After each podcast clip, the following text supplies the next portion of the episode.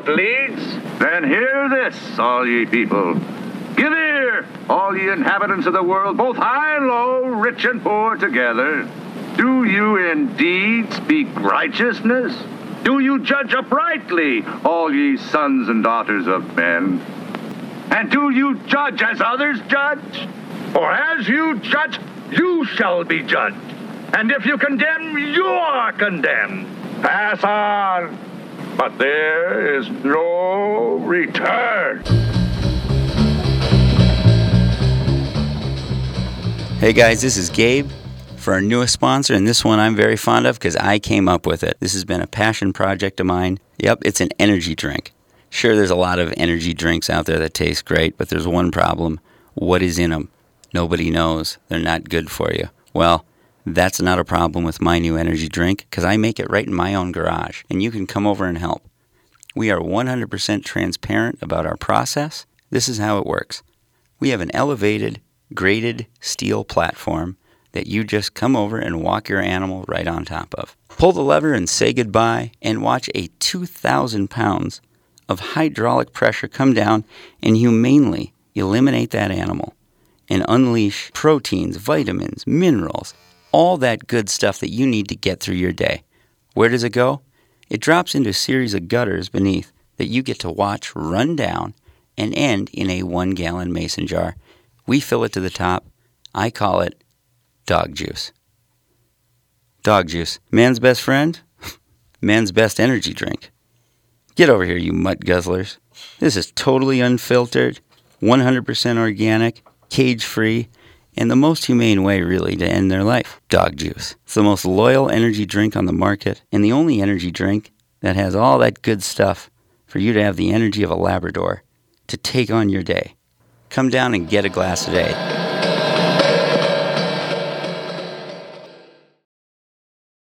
Good. Yo, yo, yo, yo, yo. One time. Yo, you there, unicorn? Yeah. Okay. uh, welcome, everybody. Episode 48. I didn't know you were in the room. I'm sorry. I don't usually uh, speak Ebonics in front of you for a reason. um, but anyway, uh, welcome, uh, everyone, to episode 48. Uh, we've we've kind of left you hanging for a few weeks, and it's because we are working on our episode two or our uh, season two. Fuck, screwed it up. Season two is coming up in two weeks, and we kind of just uh, we left on a really great episode. I thought the air marshal episodes. If you haven't checked that out, check that out. And uh, in two weeks, we are going to be back with season two, and we're coming hard. We've been uh, working really hard, and we've got upcoming episodes. We have like uh, NFL player, prison guard, hospice nurse, a roadie, a guy who, who uh, unfortunately killed someone in a fist fight. I was going to make it like a positive thing because he won the fight, but too emphatically. Yeah. Um, so it was actually a tragedy. He went to jail, and so it's it's a it's an incredible story, and we got a lot more than that. And uh, so this week's episode, we have a Vietnam fighter pilot, which I didn't. I knew they bomb people and stuff, but I, I really didn't know how involved um, our Air Force was. So this was just a really interesting episode. So really like this guy that uh, um, he says some super funny sexist stuff, but he's not really saying it for a joke. He's just sexist. but in an odd, like, I love this guy. Um, he's a good guy. He's from a different generation. Damn it, he's put his fucking work in. He can be sexist for a podcast.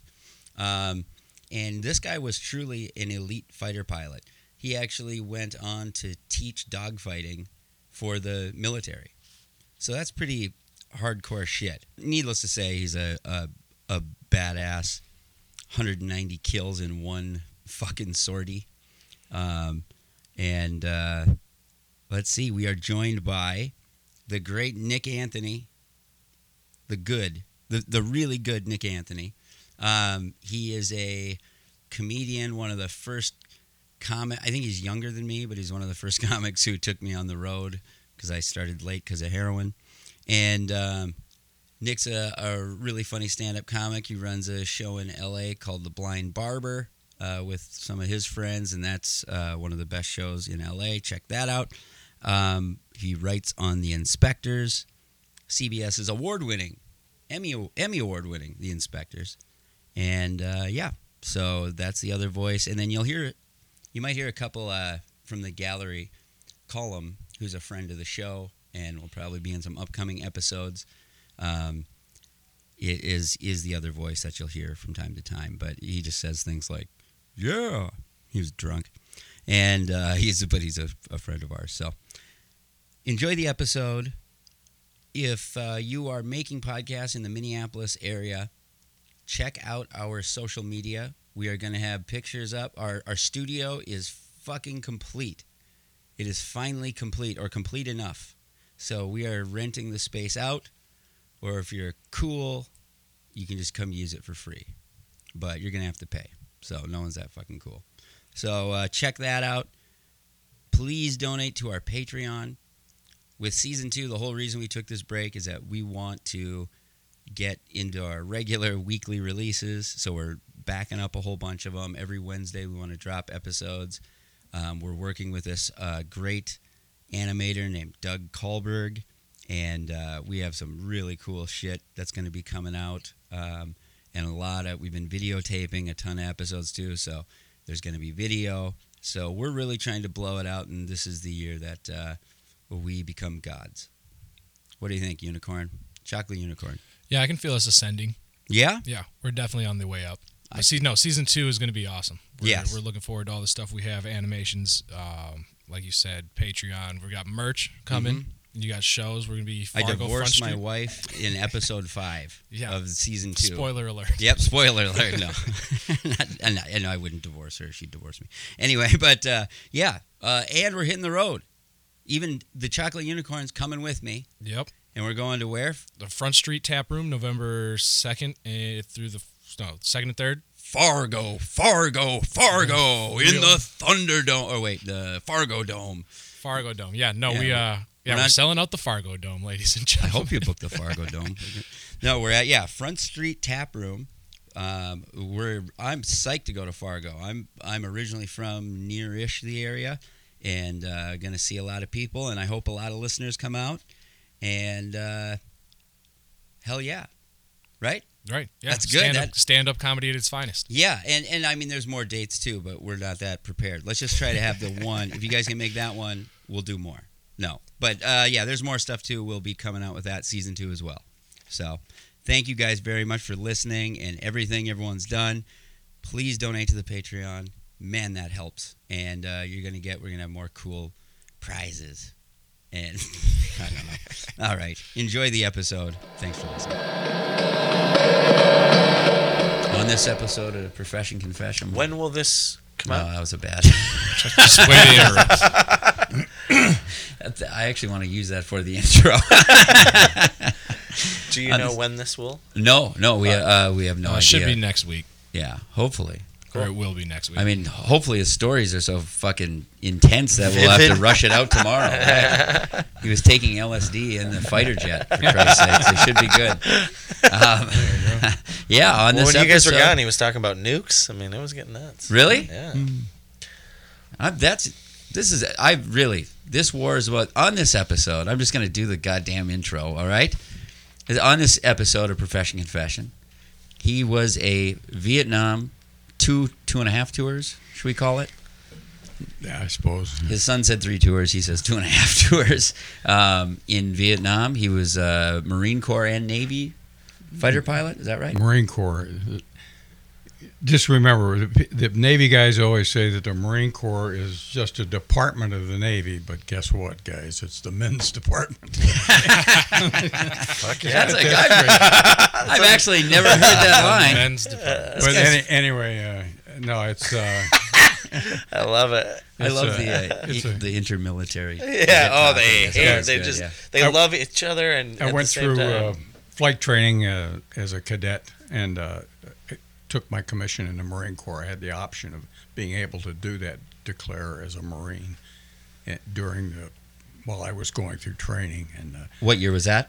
it was 1959, Okay. and uh, I guess they get, the, the easiest way to tell it is that when I go into training, there's be Marines there, they're training, doing training, and and the Navy guys doing the training. and the Marines look like this, and the Navy guys, a lot of them look like that. And I thought, The Navy guys have a fat ass. He- uh, he's gesturing with his hands, and he's making the Navy guys seem like soft women. No, they, yeah, I had some really outstanding Navy guys who were my instructors who were just really good, good men. But uh, th- th- I just uh, just pussies. I like the to Marine Marines. Corps. I yeah, like- yeah, yeah, I like- absolutely. Absolutely. I, I, I like the guys that were Marines because some of the crap that they pulled and the stories they told and the bullshit that they did. you know, Yeah. uh, Made it fun. yeah, it did. What? What? Crazy- so I didn't even know crazy that the. Marine Corps had pilots. Or I, I mean, I guess I knew you had like some, but Yeah, like fighter jets, I guess. We're, I, we're I don't know. naval naval aviators. We, Okay. we get the na- same wings that the Navy guys get, Okay. and so we go through Navy flight training and we go, you know land on carriers and all that stuff. Right. And uh, but we, we get the same na- Navy wings that the naval aviators get. But we are we are in fact titled naval aviators, but we're Marines. Right. Okay. Uh, How, mu- did you find your way into it? Were, Uh, were you simple? I was in college. Uh, I, I had uh, played ball and uh, in uh, football in high school and college, and it was a local college, two-year school, and I had a the our high school coach said, "Hey, you guys can all get scholarships if you go to the college here." So we did, and we had good teams, and so anyway, I went there and I uh, I played ball there, and and uh, uh, and went, of course I went to school and.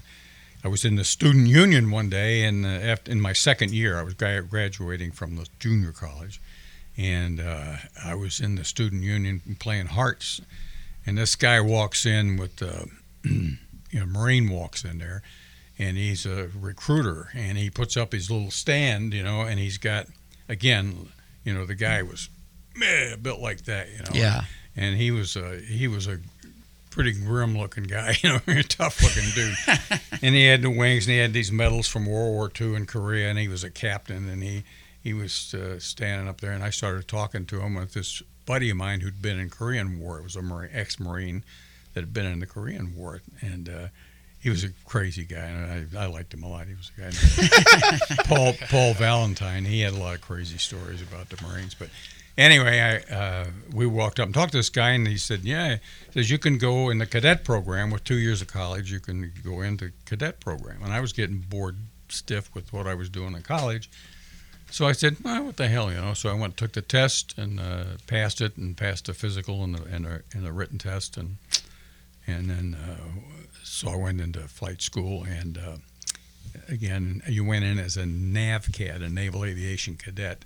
And if you graduated and you just went through it, you'd become an ensign in the Navy with the Navy wings.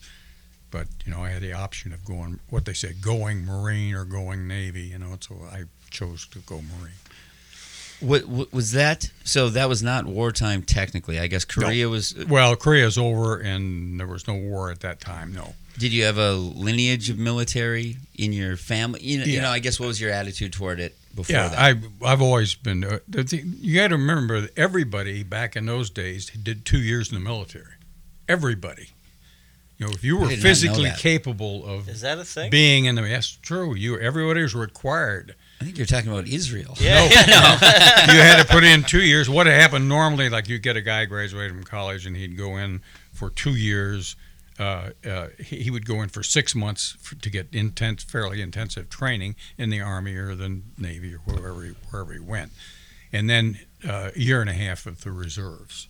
And he so he'd be in the what they called the ready reserves. I think that's what they called it. But you could be called up at any time Yeah. to, to go on active duty, and you had that two year that you had to you owed the country. Everybody had to give two years to the country as a member of the military, and that ended, I think, with Jack, Jack Kennedy or somebody. I don't know who did it, but somebody stopped it. Done. Do you remember when Lyndon the, Johnson. the draft started then? Because at that point, They, they had a draft during uh, Vietnam, but uh, they didn't draft right away. They drafted, uh, and that start out the Army drafted, and the Navy may have drafted. I don't know if they did. Uh, it wasn't a real naval war, but uh, any, they may have done some drafting. But the Marine Corps didn't draft anybody until near the end, and then they started drafting people, and then we got it got a lot of real eight balls. You know. What? Oh, I bet. Yeah, we did.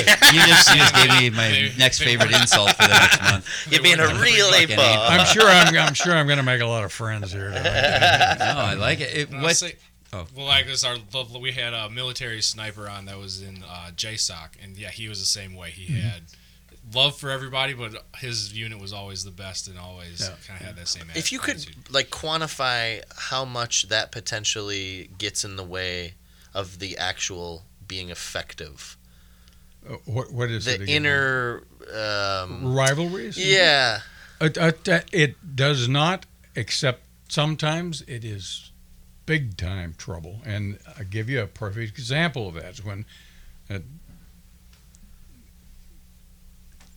cotton picking Carter administration. the when peanut he- farmer, the peanut. damn go, the peanut farmer. yeah, the- Gentle. the peanut man. gentle John. when he sent uh, the troops, uh, the uh, action in to try to rescue the people that were hostages in Iran.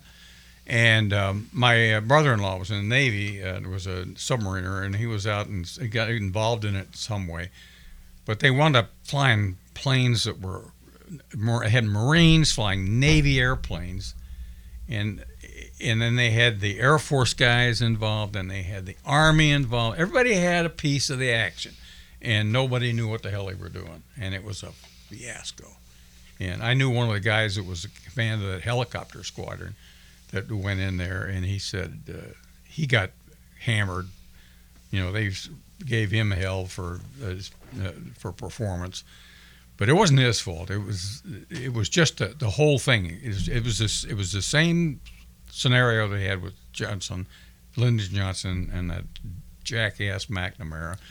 That you know we can run the war from the White House and we can do it with numbers, and it didn't work.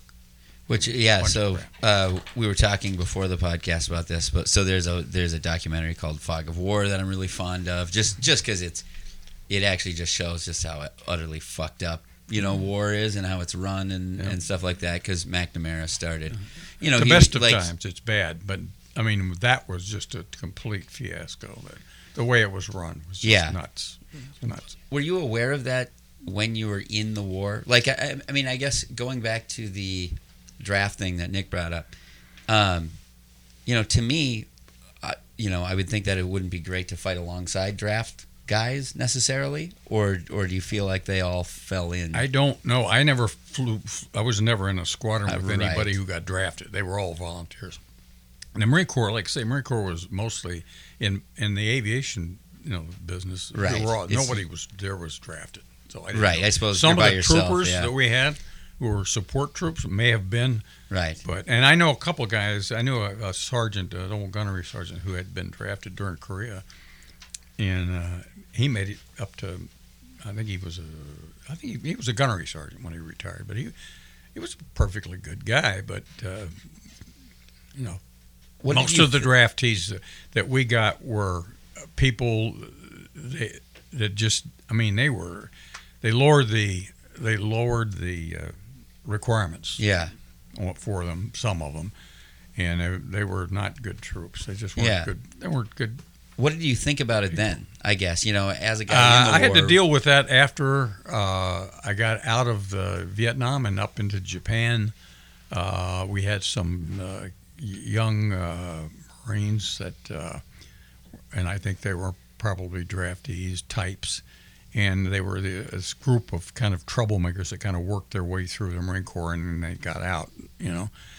And we, but anyway, we had one of them. They were they were they were going to riot. They were getting up. This guy was up on top of a, a vehicle and he was talking to a bunch of troops and they're yeah yeah you know we're all raising hell.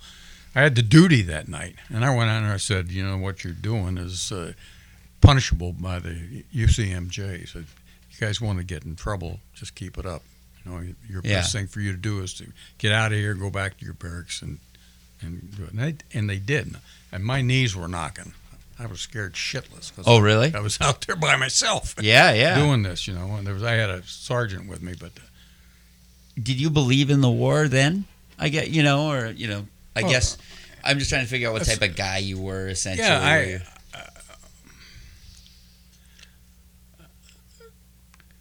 I just was the kind of you'd have to go back in my history. Yeah. and I don't think we don't waste time doing that. And, uh, but all right. uh, the way I grew up and the kind of people I grew up with and the crazy people that I knew and uh, and there's some real real wild people I grew up with. and, and uh, anyway, it, I don't want to go into that, but it, it, I the way I was raised and the way I grew up is I felt that I had a duty to my country to do it. you know. I was a Marine, I was a professional, and it was mine is not to question why, mine's but to do or die, and I did. We believed that in those days. yeah. because of World War II. because of World War II, and we we really my generation of the '50s really admired those people in World War II. right. I mean, that was a big deal. As you and- should. I mean, Yeah. they stopped tyranny. Yeah, you know, like, absolutely, yeah. absolutely. So I, uh, that's where that's where I was growing up from, and I looked at upon this as the expansion of an evil, which was communism at the Mm-hmm. time, and uh, and that we needed to fight it. But uh, my big complaint about it was, and it was grousing. You know, Marines are always grousing or complaining about. Sure. something. But I com- I complained about uh, that, and when so did everybody else. That I was uh, the idea of running the war from the White House and you know, d- just screwing things up royally, just doing stupid, stupid things. You know. What are what are examples of, you know of that? I guess. Oh, it, it, it, rules of engagement is always the one. It, Okay. it bugs the hell out of somebody in the combat situation. And basically, uh, for instance, I, I think I gave you the example of a helicopter escort flight where you would fly uh, a, a kind of a racetrack pattern around the helicopters. So you'd always be, have somebody diving in where they were so that if they were taking fire from somebody, you could just roll in on that thing and let them have it, you know. Uh-huh. And if the helicopter guy saw something, he would, uh, you know, if he said, "We're taking fire from that house over there," you know, and they'd fire s- a rocket over there, or such one of the attack helicopters would shoot something. So the over. helicopter would be going like this, and then you'd be flying around. Yeah, well, actually, we flew a, a, a, a elevated racetrack pattern around. Like it. where one end of the racetrack Yeah, is yeah. higher than the, the, helicopters other. are Yeah, yeah. flying along, and you're just flying down to front in front of them, pulling back up high and come back down. Then you had Just four protecting four them. airplanes doing that, and so one guy would always be in a position to shoot. Wow. So How many pla- or actually, what plane did you fly? Like you at know that what was? at that point, I was I flew the A4. I flew several different airplanes. I always tell people I flew a lot of different airplanes because the Marine Corps kept trying to find one I could actually fly. and my my my last joke on me, I tell it so somebody doesn't say it. yeah, yeah. is uh, I wound up um in uh, RF4s, the reconnaissance, which is the Phantom. it was a photo reconnaissance version, which didn't have any guns or bombs. It just had a camera. So I had no guns, no bombs. I couldn't hurt anybody. They figured Yeah. that, that's where we want to put it. You know? yeah. so you can't hurt anybody. We were in northern Vietnam, and we would fly. There were missions up into uh, the place called Vinh, which is up just up across the border, and we would fly that far north. You know, a few. I forget how, how far it was uh, north of the border, but we would fly up there and and uh, attack targets up there, but uh, in North Vietnam. But uh, basically, uh, I did one story about it was that we flew so many missions against them. One day they ran out of ammunition; they couldn't shoot at us anymore. so it was uh, kind of funny. How did they shoot at you? Well, it's I mean, ground fire, yeah. Okay, ground fire. and it yeah. was quite. It was one of those things where uh, it's not easy to hit an airplane, obviously, but Uh-huh. you know, but they they would be down there and they'd have somebody shooting at the airplane who knew what he was doing, and then they'd have every Tom, Dick, and Harry that had a pistol or a rifle or anything he could shoot would be shooting in the same along with him, you know, right. and that's effective at low altitude. I mean, Yeah. so if you get down low enough in that environment, It was dangerous. Yeah, you, you're going to get hit. Isn't it? Did your plane get hit then? Like, I mean, would you hear the bullets? I have been. it, my or- airplane had been hit, yes, and on occasion, not very often. Huh? It was not a common occurrence. Did but so? it- They didn't have uh, their own air, Air force. Force? They had an air force. The, Yeah, They the did, Viet Cong. The, the not the Viet Cong, the North Vietnamese had North an Air Viet- Force out of uh, uh, Hanoi there. Were they sophisticated? Were they? I mean, was this a? Yeah, they were very smart. They were Russians, Russians flying the airplanes on occasion, and then they, they had their own outfit though. They had a, a, a pretty good uh, a pretty good group, and I talked to some of my Navy buddies uh, about this, uh, and uh, that flew up in there, and um there was a Colonel Vin who was a very smart cookie, and one of my buddies was flying along above, flying along above an overcast, and they were he and his buddy were in this what they call what we call a loose deuce formation, which is means they in the, in World War II and other times they hit they would fly these finger four formations where you'd be right on the wing, and Yeah. basically we just figured out when you know that's not real smart because you're wasting this guy. All he's doing is covering your tail. He isn't doing anything else. But if he moves out here, if he moves out here, a Wider. beam of you wider, Sure. one turn radius away from you, then he can see behind you. You can see behind him. Away, you can see way behind Yeah. each other, and you fly along, and you learn how to make turns so that you wind up here, or you're doing a 180. You know, you you turn. I can't remember exactly how we did it, but you, there was a whole bunch of ways to do all these uh, turns and things so that you could operate in the combat situation. And then what you did was basically you watched each other's tail to make sure nobody was sneaking up behind you. And then if you saw somebody you were going to dive on, you dive on him like this and come in. And if the guy turned this way, then this guy would break off and this guy would be right on his tail. If he turned the other way, this guy would be too acute. You you know, Right. eventually the guy's turning into him, so he can't track him. So he just goes high, yo, and it's called a high yo-yo, and the other guy just got him locked on. So Yeah. it was a great way to uh, Were- operate. And he was in this formation above a cloud, and this the ground radar f- saw these guys, and they sent this guy up behind one of them, and was not my friend. The other guy, he just popped up out of the clouds and shot this guy with a rocket, you know, an Atoll missile. He shot him and went right back down the clouds. And my buddy couldn't react, couldn't get him because he was down in the clouds, and he shot his buddy down. And the guy, guy went in. So they were they were not dumb, you know. Right. They were they, were- This they were this is- yeah. sophisticated. Did you ever get in a dogfight then? Not Uh, over I mean, there. No, Right. no, okay. no, not, in over there. No. I taught that stuff. I taught it uh, before I went over at this um, MAWTU that I was talking about, the Marine Air Weapons Training Unit, which was the Marine Corps Top Gun School. And uh, When did that start? um, at the MAWTU, I think, started about 1960. Are you Tom Cruise? No, no, no. Are you the I'm- bassist no. for that movie? this isn't Top Gun. Is, But we we we taught uh, air to ground, and I taught. Uh, I got went down to uh, Beaufort, South Carolina, and uh, checked out in the F-8 Crusader with the squadron at 235, VMF 235 down there, and uh, we uh, I went through the Nate. um, NAMO, you know, where you go through the little trainer, sure. and then you go out and fly with these guys, and and then we used to Compex and. How did you learn how to do dogfights and or you know, We- to teach it if you never did it? Well, I did it all the time. You oh, know, Oh, you- you know, yeah, you, you did the dogfighting with your buddies. You know, you're Okay. fighting against your buddy. So you Okay. go up and, you know, you start out. Eh, and normally, what you do is you climb up as high as your airplane will go, pretty much, and then you separate, and then you turn into each other. You call roll in now, and you turn in, and then you pass each other, going as fast as you can go. And as soon as you pass each other, the fight's on. So you try to nip a little of his tail when you go by. You try to get as close as you can. Oh, to What it do you mean by that?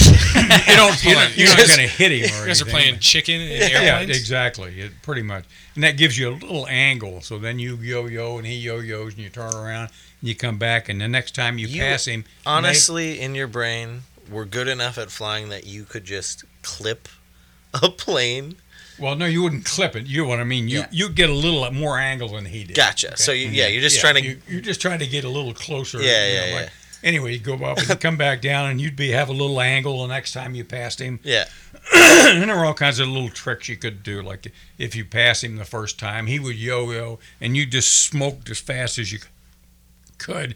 If you had afterburner, you'd be an afterburner, go way down here, and go just faster than the, than uh, the s- speed of the heat, you know, and then mm-hmm. turn around and come back up. And he's looking for you up here, you know, and all of a sudden you're coming uphill. And then when you turn with him and he sees you and he turns into you, you not only have an angle on him, but you also have gravity helping you turn tighter than he can. So you, you know, you got a big advantage. God, it's fu- it's so like complex to even think of what he knows about. So it. did, it, did anybody like were there crashes? Were there was that a common thing to have two Well- new guys go up there and crash? It was in uh, Vietnam or in No, I'm talking dogfights? about like in the in dog training. fights. Yeah, Yeah. dogfight training. Yeah, it was. Uh, it happened. But uh, and then and like I say, back in the fifties, uh, they the Marine Corps has, had, had the first quote Top Gun school at El Centro in California, and they uh, broke so many airplanes, uh, F-8s, and these things were million dollar airplanes. And back in the fifties, that's a lot of money. Yeah. Marine Corps said, "Hey, uh, that's enough of that. These guys are just out there having fun, and they're breaking up the airplanes and killing each other. So let's stop this. You know, you know, it costs too much money. We don't care about them. We can always train. You know, and, Yeah. Right, some other dumb asshole gets- go out there and do it. But uh, you know, we're not worried about them. We're worried about the airplanes. Anyway, How do you break a plane?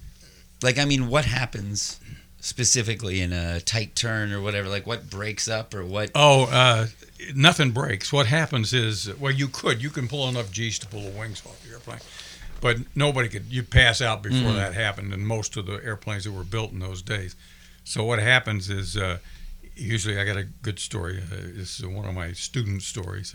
Uh, I had a guy that, uh, uh, young kid, and he would, he was just a terror, man. He went, really wanted to do this fight. He was a student, you know. He was, he really, he knew that if he pointed that airplane at me and he'd stick his nose down and he could pull seven G's, you know, and grunt and squeeze. The G suit would give him, help him out, you know, and he'd pull all these G's and and and you'd wind up working your ass off trying to teach this kid Yeah. something, you know. And so I had this guy up on the perch, and he rolls in on me, and I turn into him. I say, "What you do is say, I'm going to start a shallow turn into you because I see you back there, and as you get closer to me, I'm going to roll it in, really wrap it up, so you can't get your nose out here and track me with bullets. So you couldn't hit me, couldn't get your sight on me. Okay, so anyway." He yanks it and yanks it, and, and he's just he he's going to overshoot, and he knows it, but he's still yanking that damn thing, and so the airplane is going in what it gets into what they call a post stall. Let me see. Post stall pre spin gyration. So what happens is it means the airplane is stalled because you pull so many G's that the airflow over the wing is going to, you know, cause you to, you know, to get some violent maneuver here. So the damn airplane's up here trying to swap ends, and it's and he's going downhill, and I I look at him and I know what happened. It what they call broke. The airplane broke. It just stopped flying. Right. Yeah. And and Started falling. and It starts looking like it's a. stalled, Yeah. but it's not yet spinning because it's going too fast, so it's not in a spin yet. So I call it a post-stall pre-spin gyration, and it's just going ape shit. And I told him, I said, "Let go of the stick, let go of the stick, let go of the stick. pull the power back, pull the power back, pull the power back. Put the speed brakes out, put the speed brakes out, put the speed brakes out." And Is this a time when you're calm? Are yeah, you calmly I, I'm- giving well, this I'm- advice? Yeah, oh yeah, because I'm, It's not me. It's going to get. so then I'm following, I'm following him down, and sure enough, the airplane.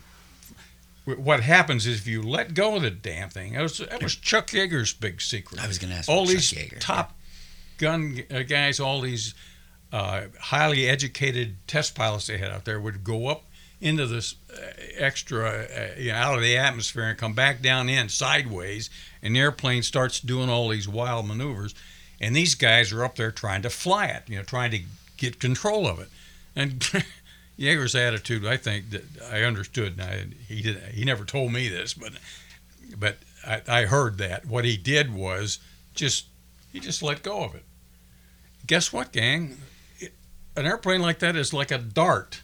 Right. If you take a dart and you throw the damn thing backwards, sooner or later the thing is going to go pointing It's in gonna first. figure it out. It's going to go pointing in first, and that's basically what you do. You, Huh. let, You let go until the damn thing goes pointy in first. There's some wisdom just Yeah. li- about and then life you in there. then you just start grab a hold of it and say, "Oh yeah, here we go." Yeah, You but as flying as a training pilot, that probably goes against every Oh instinct hell, in he your had body. no idea. I'll just he let he of the didn't know he knew it. But I got him to let go of it, and he didn't let go. Finally, the airplane starts, you know, s- s- screwing around, and finally it gets pointy end first, and he, I should take control of it, pull it out.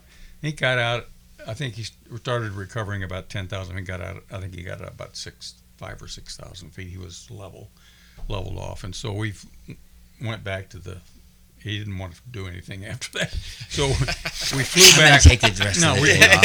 We flew back to the base and landed I'm gonna go throw at up in Kingsville. Texas, down there, and, and he walks in the in the line shack where you sign your airplane off, you know, and it, the, all of these sign off sheets are the same for all different kinds of airplanes. I mean, uh, it's the same sheet. So, so a multi-engine aircraft, you'd have a first pilot, so you'd have first pilot time, then you'd have second pilot time, which is co-pilot, and then you'd have special maybe special crew, somebody who was getting flight time to keep getting his flight pay. You know, he had to go.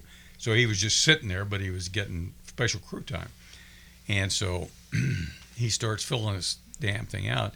And it was a 1.0 flight time. We got about one hour of flight time or something. Well, I forget now exactly what it was. Anyway, he puts down first pilot. He puts down 1.0, which is fighter plane. There's only one pilot in the damn thing, so it's going to be first pilot, right? So he signs it 1.0 on the first pilot. And I look over his shoulder and I said, "Hey, asshole!" And he said, "You got 0.8 first pilot time and 0.2 special crew. you were just hanging on to that damn thing. You weren't flying it. You were just." You were just riding. You were just along for the ride. Do you have to have some joke. crazy in you joke. to to get into the just generally to be a a pilot at, at this level? Uh, when you get into um, doing stuff like that, that uh, it can get really wild. I mean, air to air. We used to have a in training. We had a what we call a thousand foot, uh, uh, so not ceiling, a thousand foot floor. So if you went or ten thousand foot floor. So if your airplane went below ten thousand feet during the dogfight, then they call it off. You know, and you'd go back, climb back up again. Well, we usually used 10,000 feet as the upper limit instead of the lower. And we used to chase these guys off of oil rigs out in West Texas there. You know, we'd be, I mean, Really? Oh, shit. I mean, we'd be down there, you know, right in the sand, you know. It was, it was fun. I How mean, close do you think you've ever had a, That- a a lot of plane people- to the ground? A lot of people get uh, very close, uh, 50 feet. Really? Jesus. Going how Well, we used fast? to we used to fly uh, low-level nav flights where like nuclear weapons. You had you were going to go to a nuclear target, so your practice was to fly along like that with a, with a practice bomb. But you'd fly along at 50 feet. That was the flight level, and you'd be going at. Because that's beneath radar, essentially. That's exactly right. That's what you're trying to do: is stay low, slow, and slow. So you start out maybe you'd have a high, low, high, or uh, so you go high, then you go low as you approach the enemy coast or something. You go low, and then you go to your target and do your idiot loop, and then you'd come back low and then climb up again. So So explain. You were, talking about this a little before. The idiot loop was this idea that you're yeah, you deliver. You could deliver a nuclear weapon with a fighter plane type of plane, and what you do is that the, the, the bomb is on the bottom, of course, the center of the airplane, and you got a couple of wing tanks probably. Anyway, you're tooling along here, and you come up, and what you do is you have a target. You have a target out here, and you line up. You have an IP on a map. You say you read the map and say, okay, that looks like a good point I can recognize, and this looks like a good point.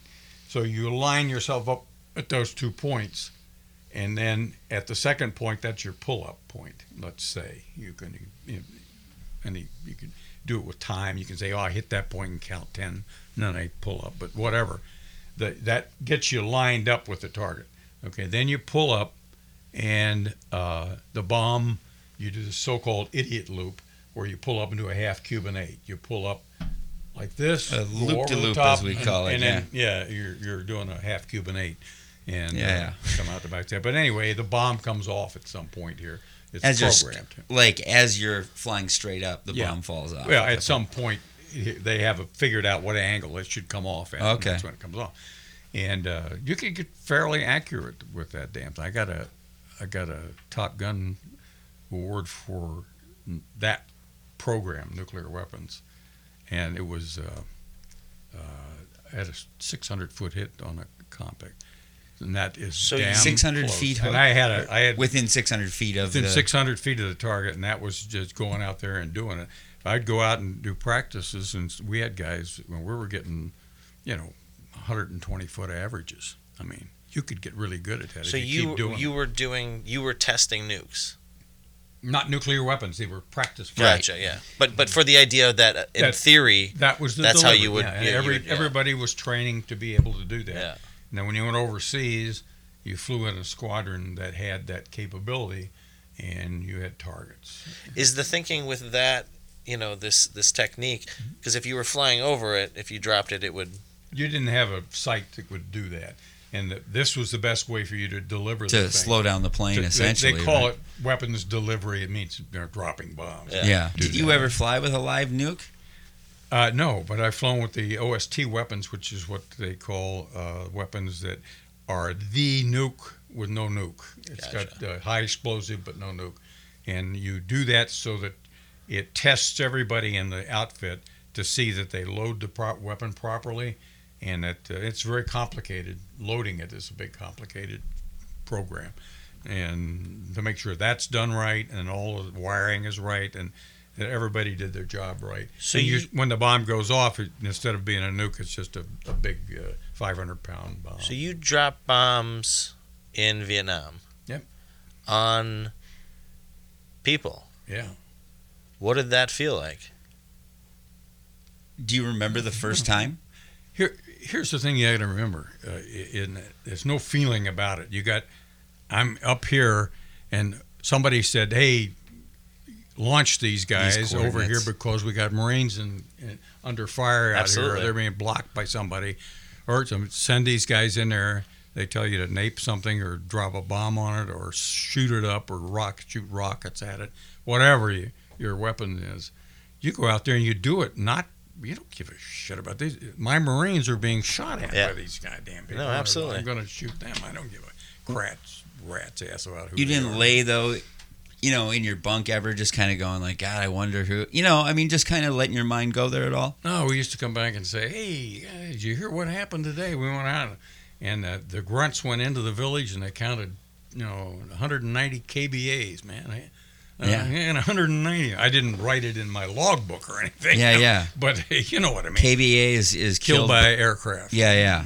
Uh, so you know that, and then one of the, one of the one of the funny, not funny, but but one of the neat It's all right. experiences. There's dark Yeah. humor. we're, we're, yeah. we're uh, up near the near the uh, in I Corps up near the border, and with North Vietnam, and uh, there, there's some Marines that were in contact with some Gooners, and they had uh, this Air Force FAC is there, and this is the first time we had ever gotten these new weapons. There were two big pods of HIPEGs, a Hughes HIPEG, six thousand rounds of twenty millimeter a minute, six thousand rounds a minute, That- and we had Jesus. 750 rounds a minute coming out of the two regular 50s we had. So it was something like 150 rounds a second was coming out of this thing. Anyway, we were, he says, these guys ran into that little swale down there. See where those trees and all those bushes and things are down in there? I'm rolling around. So yeah, yeah, I got it. You know. So he- says, well, that's where they are. Roll in on them. So I roll in and pull it up. And when you fire the the regular guns, what you did was when you pulled the trigger, you push forward on the stick a little bit, so that the bullets would go in you know one place. You know, could, they'd stay in one area. Mhm. area. And with the HIPEG being on the wing like that, it would actually tuck the nose a little bit when they fired it because it was putting out so many rounds a minute. You know. And so you didn't have to do that. So, but I remember rolling on that thing and that swale there and that those bushes, and these guys were all down in there, and we opened up on that damn thing, and it just disappeared in the dust. I mean, it those. I mean, no, that twenty millimeter. It's, you know, it's about that Yeah. big around. Yeah. So Yeah. that's a bullet the size of a Super Ball or whatever. kinda- Well, it's whatever. about about it's about that big around, and Yeah. it, and it's uh, high explosives. Every fourth round was a high explosive.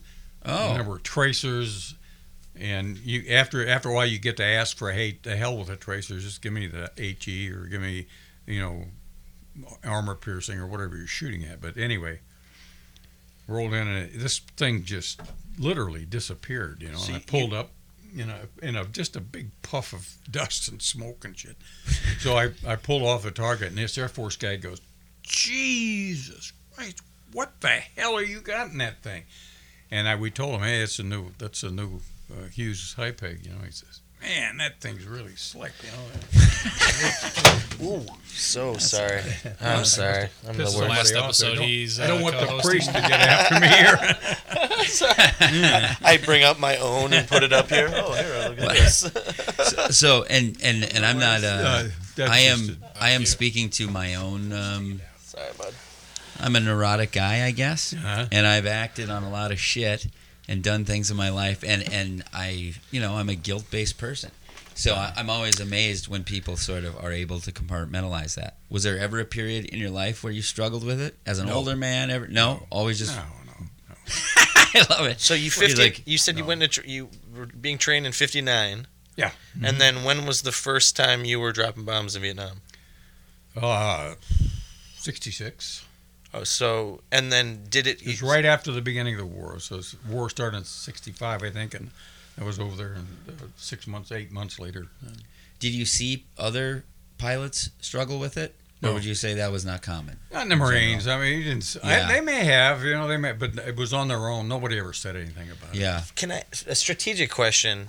Because there's something a little. The distance has to be part of that. Yeah. Like you, you you're not. uh, Yeah, I, if I was on the ground, Exactly, See yeah. shooting face. somebody Yeah. in the nose, I'd probably, I'd probably. I, one of the I, somebody brought this up to me as like a conspiracy theory, and I- I'm not. yeah, I don't get into that stuff ever, Uh-huh. but it was an interesting question about World War II in the Pacific. Uh-huh. That the Japanese didn't have that many aircraft carriers, Mhm. and Well, we that destroyed most of them. yeah, we had, they only had like one or two left at certain Uh-huh. points. And why did we keep sending ground troops in? Why didn't we just do more of an air barrage? I guess the question too in Vietnam, why wouldn't like it seems like there's so many on the tru- on the on the They, they've that that uh, argument's been made many times, like World War II, whether we're going to win the war with bombs and all. that. It didn't doesn't work. and and I guess the question is why doesn't that It work? doesn't work because the people dig in. I mean, if you're if you're talking about hey, there's Japanese on this island, well, why did we take the island? Generally speaking, it was to put an air base there, you know, an air force base so they could bomb Japan. So that's what basically we were doing, like especially Iwo Jima, places like that. So you couldn't really do that, and they were they were dug into caves, and you couldn't bomb them out. You couldn't couldn't use aircraft to destroy them. You had to you had to be a combination of both. Yeah. things. What was the No. most scared that you ever were um, in your plane, let's say in Vietnam for right now to start with? Was there ever a moment where you thought, holy shit, this is, uh, whatever, this is it? No, I just don't think about things like that. Uh, I, uh, you know, I, that kind of stuff never bothered me. You know, it's funny though. Once I came back, What a fucking man. Right. no, I'm so pissed off. Was, was there at least like a time where your I feel plane like took? a- This guy's mustache scared. cuts itself. you want you want scared? I'll tell you scared. Night carrier landings. You want to be. You want to.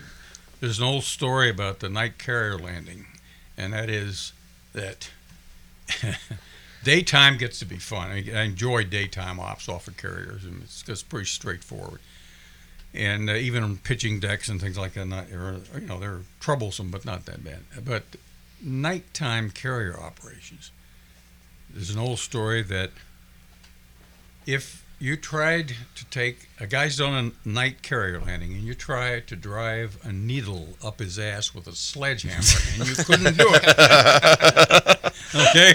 That's I mean, a night carrier so to land a, a plane on an aircraft carrier, describe the difference between like how short that is compared to. Well, a regular runway, yeah. It's uh, you know they're bigger and bigger and bigger. When the, the original aircraft carriers I flew off of, uh, in uh, the first one I I operated off of was the Antietam, and the Antietam still had what they call hydraulic catapults, and steam catapult. When you have a steam catapult, the steam builds up and it accelerates you to the end of the ship, and you take off with a hydraulic catapult, the damn thing, you have your speed the speed you would have at the end of that ship now, Yeah. and it decelerates to Yeah, the end yeah. of the ship. Okay, that's basically the difference. And uh, that the deck was small, and it was, uh, you know, it was not a big deck, and uh, it was a lot of work. And then I went to uh, the first uh, big carrier I went off of was the Constellation.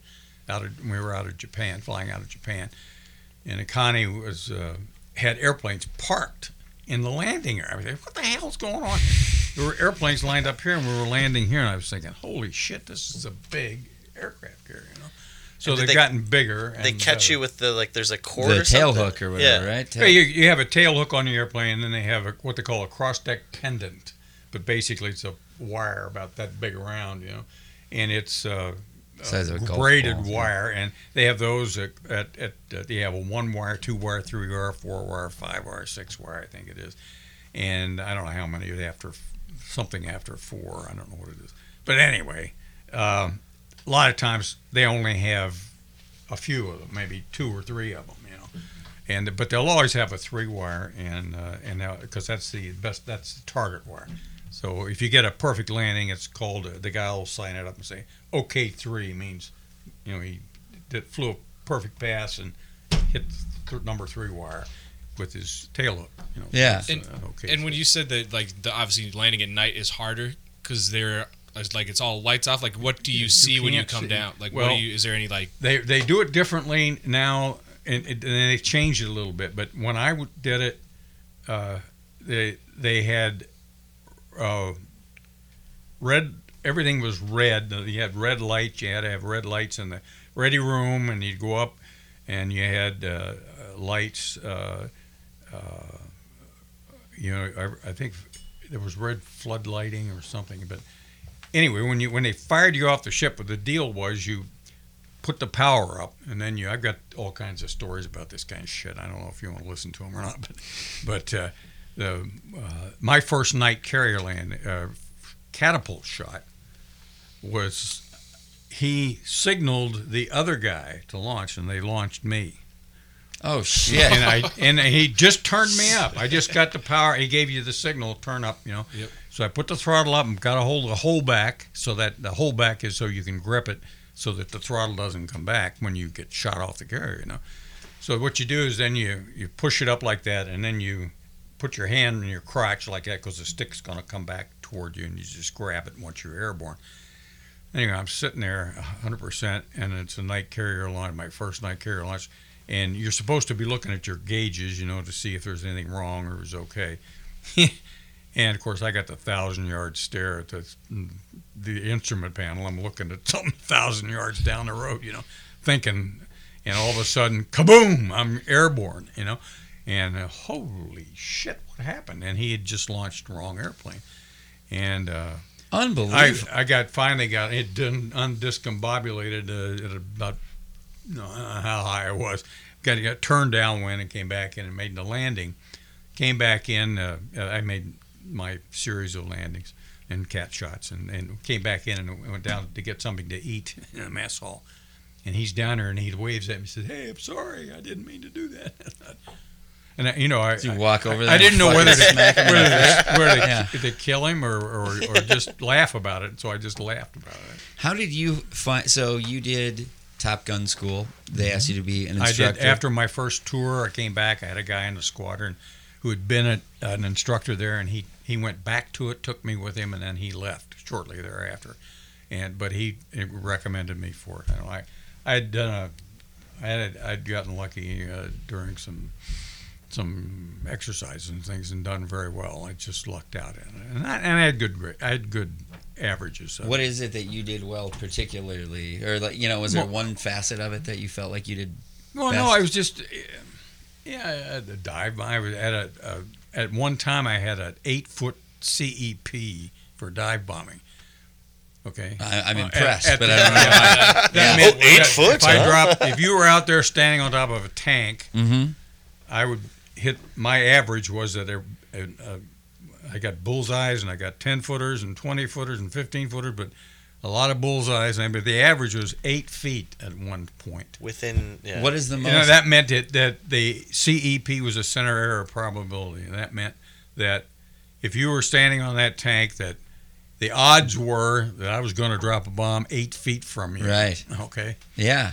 And it's not going to be comfortable for Is you. there one, You got to run fast. i- is, is there one um, one shot, one bomb drop, whatever in in actual war that you were particularly proud of, or Uh, yeah, we, one day a friend of mine and I went out, uh, and I was senior to him, but I gave him the lead, and uh, he, uh, we went out and we, uh, uh, uh, just for his own experience, and we got 190 kBAs, and with uh, he had we had two 2,000 pound bombs and So uh, is- three napalm bombs. And- So this is one trip. no, yeah, in one trip we we how many one people have attack, you killed?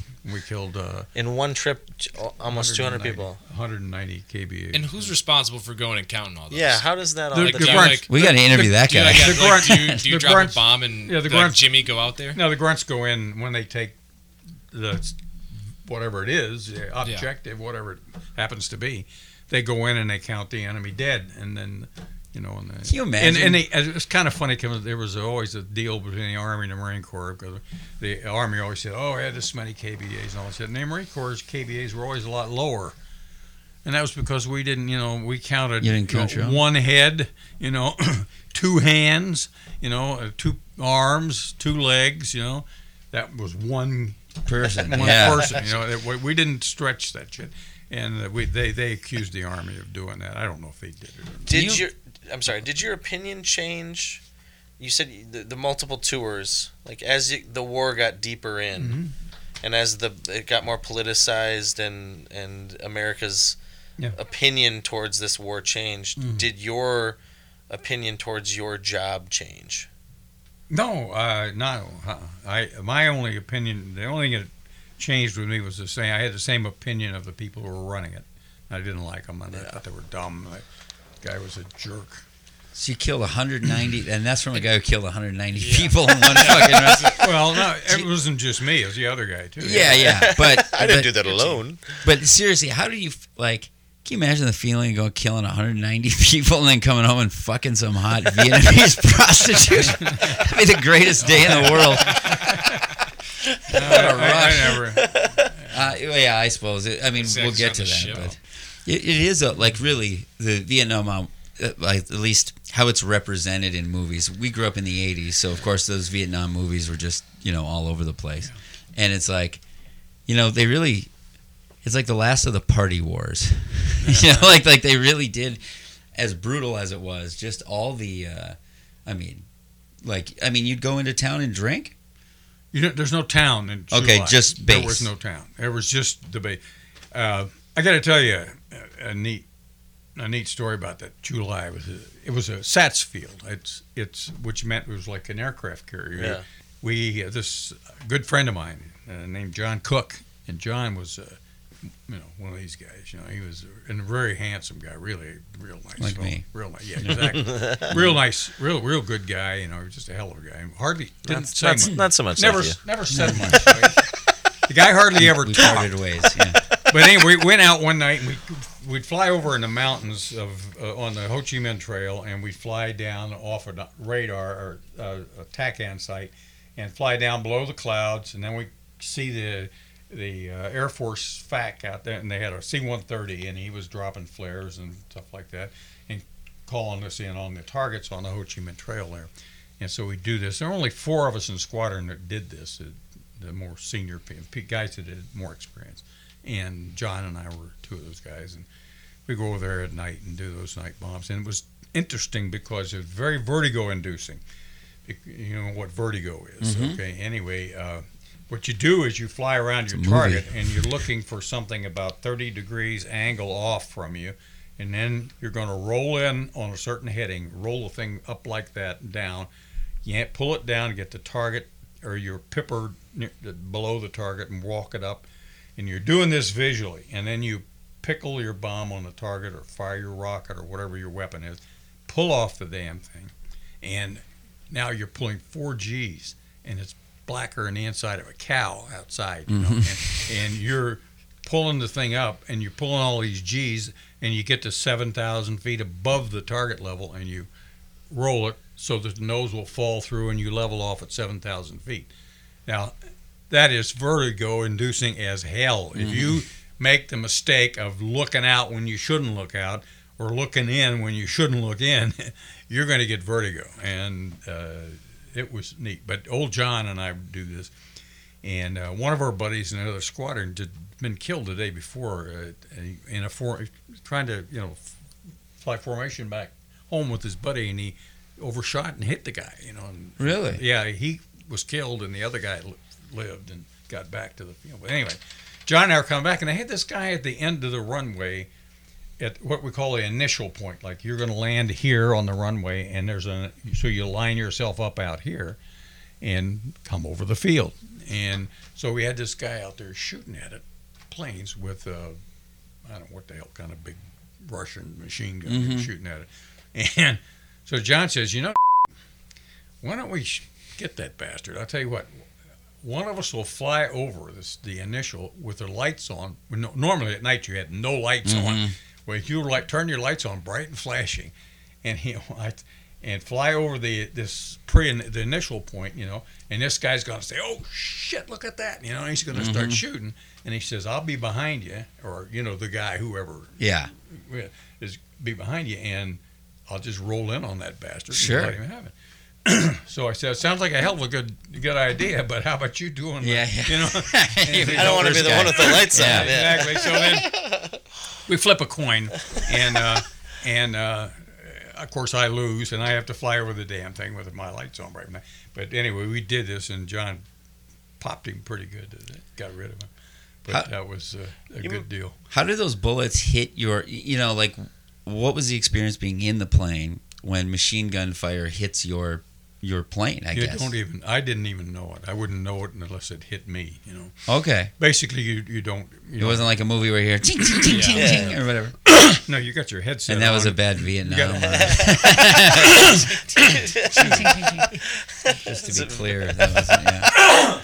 You got your. Uh, you've got your helmet on. You can't hear shit from outside. You know. You just hear. Okay.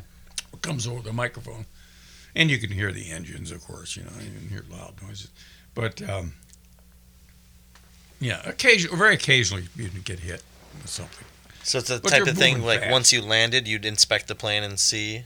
No, hell no, you went to the bar. Oh, Actually, when I was in country, I did not drink. I never, I didn't touch a drop of booze when I was in country, ever, because I In just, country means their country in, or yeah, in, ours? in their country. yeah. Okay. So I, I figured, you know, the last thing in the world I wanted to do was to get shot down and be coming down in a parachute with a fucking hangover. Yeah, yeah. Can you imagine how bad that was. Yeah. Did you think about? Because it seems like we had air superiority pretty strongly there. I guess. Good south, yeah. Yeah, yeah. So, so were you worried about being shot down? I mean, was it a real concern or was Yeah, it? well, yeah, they, th there was heavy ground fire. I mean, Yeah. those people, like I say, they get somebody who knew what he was doing and was tracking them, and then everybody and his wife was out there shooting at you. yeah, yeah. And uh, so Did- that was not good. Did you train to, you know, like if you got shot down, what you do when you hit the ground? Do you bring a pistol in the? Yeah, we do have we have you? a pistol. Yeah, yeah. As a matter of fact, uh, a lot of guys we had a 38 that we used to carry around all the time, and and uh, that, but that was the issued weapon. And uh, most guys had gone with automatic weapons that they bought for themselves. Okay. And uh, but that was your weapon, and and you you know could defend yourself as well as you could with that. But the big thing is if you're if you're flying around in an area where the the ground your Marines are there on the ground, you didn't have to worry about it. They they'd come and get you. Yeah. they're going they're going to come and get you fast. You know, It, the the you were, helicopters and the ground people. you were allowed to if you were like ah, I don't like this gun you guys gave me I'm gonna go Mm-hmm. down here and buy a new one and um, bring it with you. Is in what you- reality, yes, you could do that, but I mean they weren't you weren't supposed to do Oh, it, okay. but yes. And the only thing is they didn't want you. you know, they- their argument was they didn't want a lot of different kind of ammunition floating around. They Yeah. wanted just the standard ammunition. So um, I asked this earlier, and it kind of sounds like a joke, but not. But but now I'm kind of being serious. Have you ever thought about how many people, how many enemy combatants you've killed? No. Because that's fucking crazy to think that you know that it could be in Thousands, the hundreds. yeah. Like I mean, you like you make Jeffrey Dahmer look like a bitch, except uh, Well, no, they're not. they're, they're the enemy. They're- Yeah, yeah. You know, and you're, you're it, it, like I told you before. There's no nothing to consider. They're Right. My Marines are being shot at Yeah. by these assholes. So Yeah. No, I do also get them. it. I'm just a get- you neurotic. just so don't think about it. So when you were flying on a, on a mission, did ever were you ever like, man, if I just went and did something a little bit different, like they want me to bomb here, but I'm gonna, I think I should bomb over here. Yeah, Like, what's do the have time the that you went against or do you have the ability to make that call, or is it you better go hit Yeah, what you're this, supposed this to? is uh, rules of engagement, and uh, rules of engagement are, you know, that you couldn't uh, attack anybody, and they change daily. You know, you couldn't attack anybody with a blue hat on. You know, but no, really, you, you couldn't. you couldn't attack anybody who didn't wasn't shooting at you. Yeah. Okay. Well, we we interpreted that to mean, well, if the helicopter guy says, "Hey, they were taking fire from over here," then they're Right. shooting at you. You know. So that was, you know, that was one of the things, and and then just the idea that, um, um, I know a couple of times we had this, neo, this deal where they had a radar controller would take over the airplane. The airplane would be under a radar control, and it would fly over at high altitude and drop bombs, and they would figure out where they were going to hit and all this kind of stuff. But they would do this. Uh, all right, you'd, you'd be sitting up there and you'd just be flying headings and this sort of things, and you'd drop the bombs. Knowing what you know, I mean, you're you have extensive experience. What is your how do you feel about what's going on now with like drone programs? I got to say, I I would not like to be any have anything to do with drones and women pilots. You know, I I, I got to say it. I uh, you know I got out before there were any female aviators, and I just what? I'm just happy that I didn't have to put up with that. Oh, that's great. I got I out. gotta say, I gotta say that released. in, in You know, you try to get away from your wife, and then they put her in the fucking cockpit with you. Jesus. well, the the, uh, the the deal was that uh, when I came back, I, I haven't heard any just like straight refreshingly, fuck you misogynism like like that in a while. I, you haven't seen me in a while. Well, I, I, you know, I love women. I think they're wonderful, and Let me qualify this. but, you know- I do love. women. but not, No, I don't want to. I don't. you don't think have to- there's any f- any room for a female to, No. to fly? Amelia Oh, what? They're fucking crying, and calling their husbands and shit. You I just, no, yeah. The idea was that- even now, you like because how many? There's got to be a higher percentage now, right? I'm sure there is. Yeah. They're pro- they may even have them in the Marine Corps. I don't know. if but they're that- making- I they're the in the Marine Corps planes, who's drugged making their feet for a long time. Jesus. How about this? Um, there's a thing with the Russians um, that, and they're always small stories. They never make big um, headlines or whatever. But it kind of blows me away that uh, they're kind of doing these provocations where they buzz our aircraft carriers or our our guys flying. Like I mean, they'll take a, whatever their MiG mm-hmm. F-16 is, and they fly. Like I mean, clo- close, close, mm-hmm. right?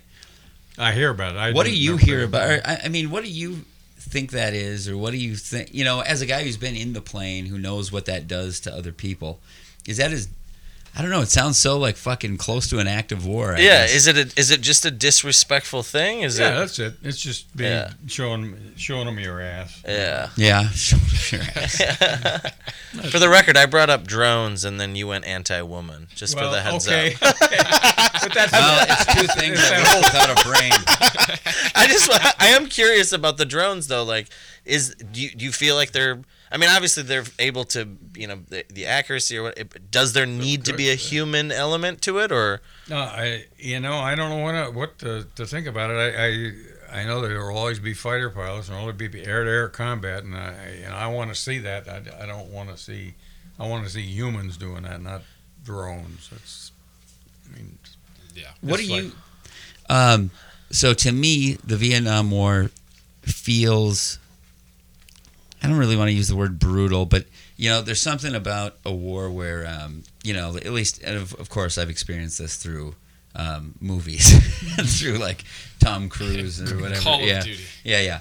Um, but did you guys feel a big difference between the guys, like you know, the guys walking in the jungle, the grunts, whatever? Um, you know, it just seems like the worst kind of fucking war to have to be in, where you could be the greatest um, soldier, but some dude could pop up out of nowhere and clip right. you. that's That's right. and, and it's just like that's not The most highly trained. Right, You could do right. everything right, Yeah, it could and somebody could. Still take it. Yeah. yeah yeah did you ever feel resentment from those guys toward you like oh you're up in the fucking Oh you know. yeah, they gave you a ration of shit. Sure. We, gave- we gave them a, we gave them a ration of shit. you know. Right. But Well, because you got you're also fucking saving the day a lot of times. a lot of times they loved us. Like Yeah. you, you look in Korea uh, when uh, Chesty Puller and uh, a bunch were up on the. There's a Chosin person named Reservoir. Chesty Puller. Yeah, you Russ know, Meyer heard of. Chesty Puller. Uh-uh. I don't know. No, I don't know. I have no idea. Where the hell you guys been? I, I mean, uh, Oh, the other dude you know, mentioned from Do the guy- Right Stuff, or that guy's a real treat. Guy won four four Navy crosses. That guy's Chesty Puller. huh? Five. I'm sorry, five Navy crosses. He started out in uh, Santo Domingo, and back in the 20s, and uh, up through World War II and Korea, and he was in the Chosin Reservoir with uh, uh, O.P. Smith, who was uh, actually saved the lives of uh, I don't know 10,000, 12, 13,000 Marines by getting them the hell out of there. They fought their way out. The Chinese were all way all around them. Anyway, Puller was asked. He says, "Well, what do you think now? They got all these damn Chinese. All they're all behind us. They're all over the places. That's good. We got them where we want them." These are like proper old school dudes. He Yeah. was. His he- name is Chesty Puller. Chesty Puller. Chesty How do you Puller. not know Chesty Puller? Yeah. Not a lot of chesties walking around. today. Chesty. Look Who him looks up at on a the baby internet. and says Look Chesty? him up on the internet. He's a he's a character. What? When? And I gotta I gotta tell you my real character, a guy I actually knew who was out just a hell of a guy. He was a guy, uh, guy named uh, Wawrzyniak, Wawrzyniak, W A R Z I N I A C. So his name's Wawrzyniak, and he's in the Marine Corps. So what do you think his nickname is? Was Ski. Now there's no goddamn ski in Wawrzyniak. No, right? there isn't. There's no ski in him. No. He's Polish, that's so they call him Ski. but he, he, I mean, he won. He was in uh, 14 years old. He joined the Marines in World War II and got into. That's what I loved battle about the 50s. Yeah. You could just be like the ba- faking documents Too young to jack off. get away with You know, shit. for real. This guy, this guy was in Okinawa at 14 years old. I think he got a purple heart. now at 14 years old. he- he- he- Battle of Okinawa, hell of Right. horrendous. And you place thought a to battle. female pilot was bad. This guy's 14 Yeah, Yeah, years I'd old. rather fight with 14 year old boy. He doesn't have hair on his But balls, he, but yeah, but but he's got. I mean, this guy looked like he was 35 when he was 14. You know, Oh. type of thing. But he uh, he uh, uh, won. A, I think he got a silver star or something there, and By maybe got wounded, and uh, and then he was in Korea. He was a sergeant this time, and he is in in the Korean War. He wins two, count them, two, not one, but two Navy crosses. Okay, Navy Cross is one step below the Congressional Medal of Honor, and typically in the Marine Corps, if if you are in action and they decorate you, and you're alive, you get the Navy Cross. If you were dead, then you'd get the Congressional Medal of Honor. Pretty much the way they thought, you know. Yeah. And, but put, he won two Navy Crosses, one right after the other, and they made him, uh, gave him a battlefield commission, and he, and uh, at, after the second one, sent him back to Quantico to train uh, Marine uh, What got it- officer candidates. what is a battlefield commission? Means that he's an enlisted man, and It's a they say percentage of we're the going to make you an officer now, you know, Yeah. for because of this action and the things you've done. Anyway, so he gets a battlefield commission, and he uh, he goes back. He's or out back with these troopers, uh, these young uh, officer candidates, and he's got them out. They're out snooping and pooping in the woods out there someplace. And he These terms are just he, fucking he, he fell so him- good. he's following them out, you know, and then he's going around checking their packs and making sure they're got their eyes and ass wired together, you know. And so, so they, Snooping and pooping. You know, Snooping and pooping. anyway, I just want to interrupt just for a second and say we haven't written down this many terms since we podcasted with a uh, crip, I'm about to, like like young black gang members, and then you. I'm about to, I'm about to use all these in conversation. Absolutely. Snooping and pooping. Snooping and pooping. anyway, Hey, uh, snooping and pooping, baby. so Wawrzyniak goes up to this young kid, and this young Marine is standing there, and he's got this little baby bird that had fallen out of a tree, and, and he's got this baby bird in his hand. And Wawrzyniak looks at him and he says, "What's that?" He says, "It's a bird, sir." He goes, takes it in his hand, looks at it, and says, like that. Throws it down on the grasses. "You don't need no fucking bird." Woman would have let that bird live. Jesus Christ! I, I thank God there's no gangs that are divided by age, because the old guys would just fucking smash us. I think I think millennials are pussies. I hate to think how they look at me. Now I get why everybody says back in my day. Like, Yeah. Things were better. Well, oh, So oh, I, I'm curious though, why to cross it? Like, what specifically did he Navy do? Cro- he, he did went after his troops. His troops were under fire. He went out and were wounded, and uh, he went out and so for South brave. got them back to their own places and took care of them. Gotcha. He got So this wasn't a pilot? We got wounded. No, he's a ground pilot. Yeah, gotcha. Hell of a guy. He was the it was the uh, provost marshal of Okinawa in my last tour over there. He was uh, he was a colonel at the time. He was uh, just a hell of a guy, and he. Uh, Good guy, but he's always coming up with this crazy shit. And there must be a million Wawrzyniak stories in the Marine Corps, but he was he was a funny guy, and tougher than nails. And anyway, the the the two Navy crosses were one for that. What was it for you? Um, you know, the whole coming back from Vietnam experience then, because you know you you know Yeah, I before uh, this I was in. California when I got back the first time, and uh, I, I remember that uh, there were derogatory comments that I could hear from young younger people, and then uh, I had heard stories that guys were you know in uniform were getting spat upon, you know. You did hear that ahead of time, so you're Yeah, I knew it. guard I knew it, and I was, you know, I thought, oh boy, well, go ahead, you know, you Yeah. son of a bitch. Yeah, How old were you when you came back?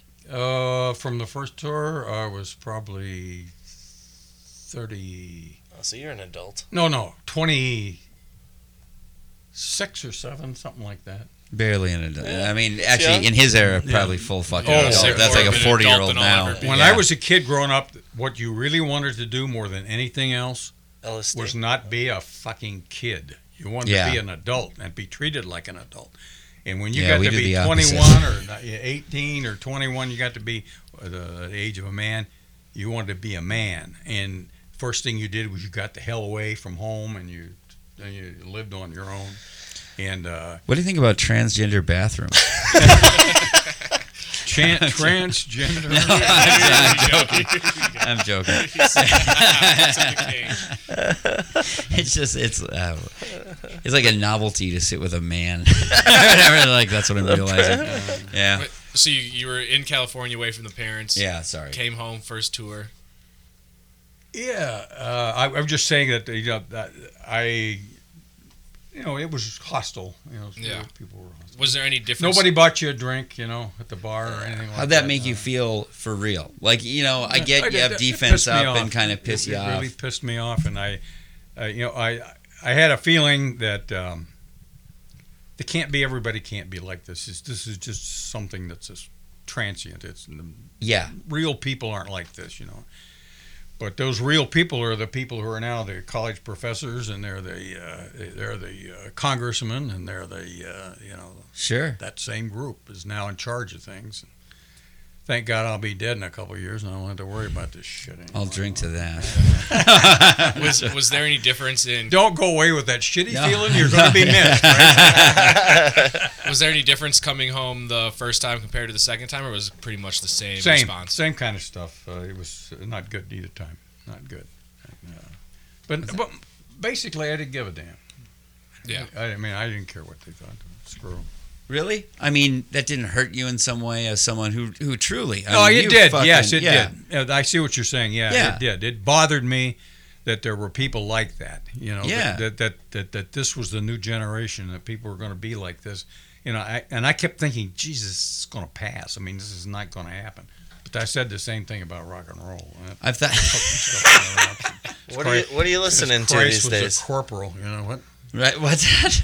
I said that stuff's been around since Christ was a corporal. Yeah, there. Yeah, Kevin, write that one down too, please. Stephen Corporal. What? What? Wow. Um, how did that? I don't know. Change how you acted. I mean, do you feel like that set you or changed you in your life?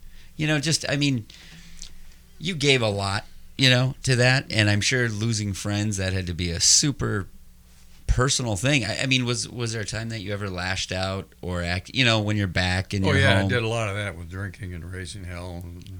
I mean, I we don't have time for all the stories, but I mean, Sure. shit, when I came back and I went to training command after the first tour down in Kingsville, Texas, and I became the what they call a JK&I uh, uh, standardization officer, which was the last phases, which was air to ground, air to air gunnery, and uh, and uh, air air combat. So that's what I I was in charge of that for that squadron, training squadron, and uh, I. You know, I, I had a great time.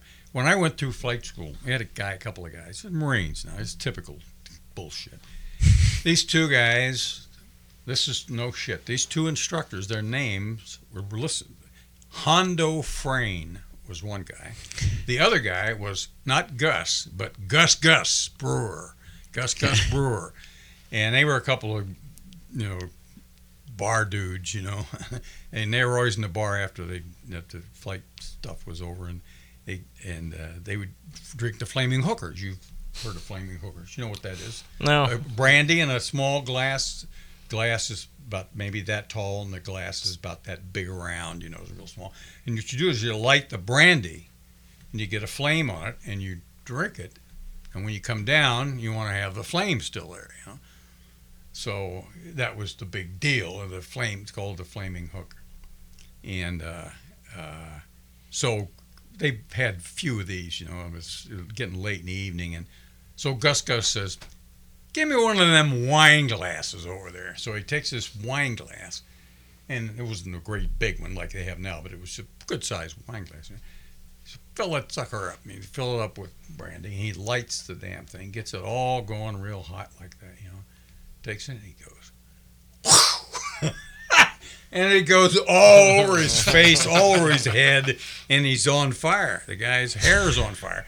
And his buddy Hondo was saying, oh shit, let me help you, you know. And he's taking his coat off. He's gonna put the fire out. You know? and the guy burns all his hair off. His skin's burned. I mean, he just, just roasted his head. You know? And, and uh, he couldn't fly for about a month because he's uh, he had a he, you know he couldn't wear a mask because he was burned. You know, and uh, they were really pissed at that. They got they put him in hack for uh, about two months. And That means you can't go anywhere but to work and mess all back to your room, and that's it. You know, you're basically confined to your quarters. Right. How do you view the Vietnam War now? Like, I mean, you know, do you view it fondly? Oh, looking Do back you on yeah, yeah, yeah. Oh, looking back. No, I, I would say, uh, gee, that's. Uh, no, I just I had a good time. I enjoyed what I did, and I like I liked the people. I had a lot of good friends. I mean, we had we, had, we don't have time for all the stories. We had millions of goddamn crazy things that went on. And one night, the VC came in and threw were throwing chucking bombs in the tailpipes of the airplanes, and you know they got they got two airplanes. I think they destroyed two airplanes before the guards shot them up. So I immediately went out and got a burp gun. What's that? um, uh, it's a World War II type uh, The one that you can 45 throw, like- caliber machine gun, handheld 45 caliber. And I learned to shoot the damn thing, and it was well, not real accurate for any distance, but it was deadly pretty close. Just because you felt like they, you know, they got on your Yeah, base, and yeah, it's a, yeah. yeah. I didn't want anybody coming up, you know, cutting my throat in the middle of the night. You know. Uh, we got to get our listener go ahead. questions before it's too late. Yeah, we'll uh, Yeah. we'll we got a bunch of them, so we'll burn through these quick. Okay. Um, we'll just jump right in. So Justin Dux wants to know how many times you use the phrase "Let me show you something I learned back in Nam." I didn't learn anything in Nam. I, I already knew it all.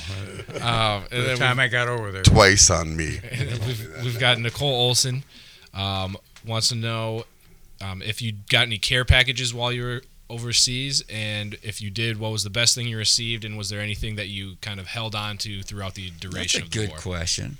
Nicole, sexy. What minx. was the Did you ever get Did you get anything care for- packages? Care from my package? family? From- yeah, yeah, from my okay. wife. Yeah, yeah. She sent me a Christmas tree at Christmas time. Sent me a bunch of Oh, okay. Was there anything like She sent you a Christmas tree? yeah, a little, you know, a little. Sure. Just the whole Plastic whole thing. fur. Well, was there anything that you actually? Did you have like a remember? Yeah. picture hanging in your like your plane or something like that, like in the instrument panel or anything? Have you ever No. cried? He has never cried. No, he's, uh, Um, this is Did you ever get a piece of mail Not like? since my mother used to beat the living hell out of me when I was a kid. And, and then, And we, then I cried so she stopped. Yeah. so then we have uh, Melissa Jean that wants to know: Would you ever return to Vietnam to go on vacation? Great question. Not really. No. Not, it doesn't. If, no, I don't really want to go back to the Far East. I spent eight years in the Far Or- East. yeah. I don't want to go back over there. Would you feel unwelcome? Like you know, in your heart of hearts, kind of. Oh, I'm sure I would. Yeah, Okay. I would feel unwelcome. Um, and And I probably would be. Yeah, yeah. Well, it's like Remember me? I used to bomb this shit. Right, right. So we have Aaron Seward wants to know if you have any like medical ailments or conditions due to any chemical exposure of dealing with some of the weapons that you were firing, whether it was like the napalm or Gee, you know, I've got uh, I've got a few problems. I got a heart problem, and I got uh, diabetes, and I've got uh, neuropathy in my feet and shit like Mm. that. But I, you know, I don't blame it on anything. I, Oh, I think it's just you know being an old fart. how about napalm in general? Is that? I I guess I'm. I'm, I'm not even sure. is it's a strange thing about it. Not- a lot of people think napalm burns everybody else. Yeah. they get burned to death. You do. You can be burned with it, of course. But what it basically does is, in, like when you're in troops and things, is they're down in foxholes and things. It's not so much the fire that gets them as the well, the heat is there, of course, but it's the evacuation of oxygen, and they oh, they because it sucks. It yeah, it essentially take- sucks it the air out of the air. the okay. oxygen, and so you can't. Burn Was there ever a weapon that you didn't like using, or did you know, like you know, ethically speaking, or anything like that, where you went, ah, that's a little brutal, or no. no? No. Uh, I didn't like shooting rockets sometimes because a bastard would come out, Oh, really? you know, and you'd say, oh, great, you know, Right. no thanks. Did you ever get to do the movie thing where like there's a guy like running in a field and you have your machine guns or it's going to, like you know? Yep. Yeah. that's awesome. really? Yep. And when and when you're shooting at people or dropping bombs, are you is it like the movies as well where they're like wooing at each other? Yeah. Is it a big rush when you Like, hit the yeah. target? Like you go like, whoa, you know, like scream in your cockpit and Yeah, what's your demeanor like in the cockpit? Uh, take that, you rotten little son of a bitch. No, I, no, I never did anything. I never had. It. Really like I mean you never I don't said think woo. so. I don't remember like, I mean, doing you that. never hooped and hollered a little bit. I don't know. I just didn't. Oh, and Justin Ducks again want to know how accurate are some of the Vietnam movies that we see, and if, is there any that you um, have saw that is your favorite, or is there any that are like that's a complete fabrication of what happened over there? I bet he hates those fucking movies. No. Uh, what was the one? Uh, Full Metal Jacket or something like that? Wasn't that, that wasn't a bad uh, movie, was it? Do you remember that? Wasn't there a movie like that? Do you Yes, like to that was a movie. That, Yeah, that that was, was a good, awesome. yeah. Arlie Ermey. Yeah, was he in that, ball Ermey? Yep, garden yep, R. Lee was Ermey, one of my DI, favorite. I remember. Yeah, he's a, He was what? he was a, a DI, dr- drill instructor. I think he was a drill instructor. Yeah, instructor. no, he was. time, yeah. He was the advisor on that movie, and he got pulled in because he was doing it better than the actor. Yeah. Did you know R. Lee Ermey, or did you no, ever see him? I, I okay, didn't. No, no, no. I'm a big fan, so no, yeah. I, he's all right. He's a good guy. I. And then where's the last one here? Uh, Maria Cruza Ponte Valise wants to know about the prostitutes over in Vietnam. Were there a lot of them, and that she heard sex was going on everywhere in Vietnam? Uh, And not necessarily, not necessarily, not necessarily your experience with prostitutes, but were there when you went? Did you in see a lot of it going yeah, on? you know, there's a lot it of- was not uh, there where we were both times. It, it just wasn't there. I mean, Yeah. you know, you you could probably uh, take off out of the uh, the base at night with somebody, your buddy or something, go out somewhere and find prostitutes. But it would be dangerous. I mean, how do Yeah. you know they're not VC and you're going to cut your goddamn throat? Ah, you Or- take the or risk. something even worse. You know? And Yeah. and so when so like you have like Chesty, Slick, Wawrzyniak, give all these badass guys. You guys are all here fighting Yeah. and taking care of business, protecting the country. But like, what's the biggest pair of tits you saw in Vietnam? Not, not, I didn't. like out to There really, there there was nobody. They the uh, USO shows came over. You know, they the Ann-Margret. and Margaret. Yeah, the- I'm with you. Bob biggest Hope. tits and Margaret.